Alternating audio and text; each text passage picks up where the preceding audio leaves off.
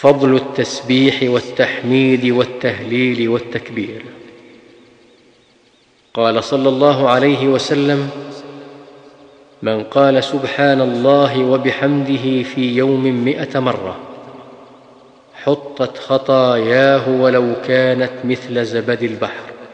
وقال صلى الله عليه وسلم: من قال لا إله إلا الله وحده لا شريك له، له الملك وله الحمد وهو على كل شيء قدير، عشر مرار، كان كمن أعتق أربعة أنفس من ولد إسماعيل. وقال صلى الله عليه وسلم: كلمتان خفيفتان على اللسان ثقيلتان في الميزان حبيبتان إلى الرحمن، سبحان الله وبحمده، سبحان الله العظيم.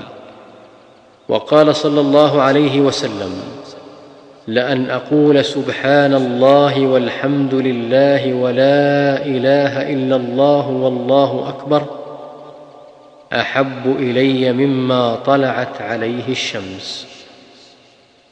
وقال صلى الله عليه وسلم: أيعجز أحدكم أن يكسب كل يوم ألف حسنة؟ فسأله سائل من جلسائه: كيف يكسب أحدنا ألف حسنة؟ قال: يسبح مئة تسبيحة فيكتب له ألف حسنة أو يحط عنه ألف خطيئة. وقال صلى الله عليه وسلم: من قال سبحان الله العظيم وبحمده غرست له نخلة في الجنة. وقال صلى الله عليه وسلم: يا عبد الله بن قيس، ألا أدلك على كنز من كنوز الجنة؟ فقلت: بلى يا رسول الله. قال: قل لا حول ولا قوة إلا بالله.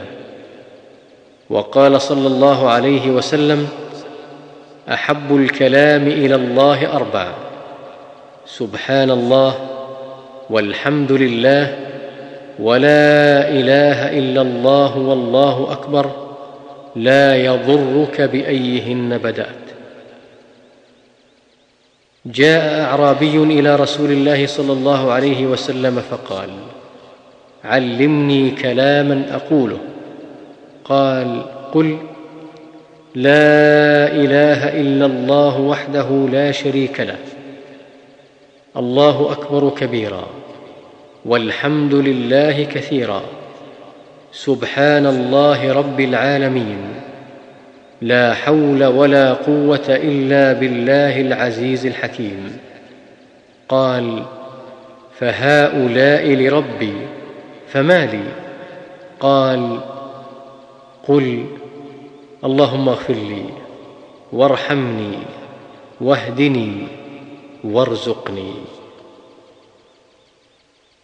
كان الرجل إذا أسلم علمه النبي صلى الله عليه وسلم الصلاة، ثم أمره أن يدعو بهؤلاء الكلمات: اللهم اغفر لي وارحمني واهدني وعافني وارزقني.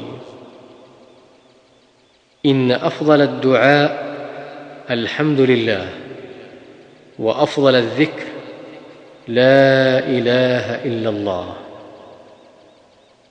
الباقيات الصالحات سبحان الله والحمد لله ولا إله إلا الله والله أكبر ولا حول ولا قوة إلا بالله.